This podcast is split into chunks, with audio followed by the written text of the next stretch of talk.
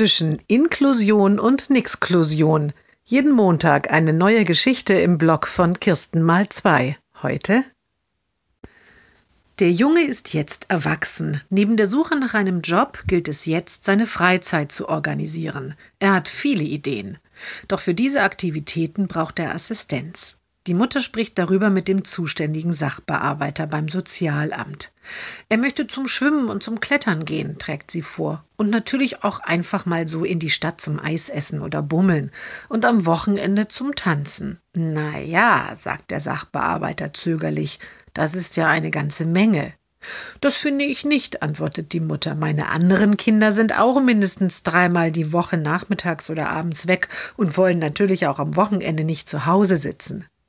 Die sind aber nicht der Maßstab, sagt der Sachbearbeiter bestimmt. Der Maßstab sind nicht die ganz normalen anderen Menschen.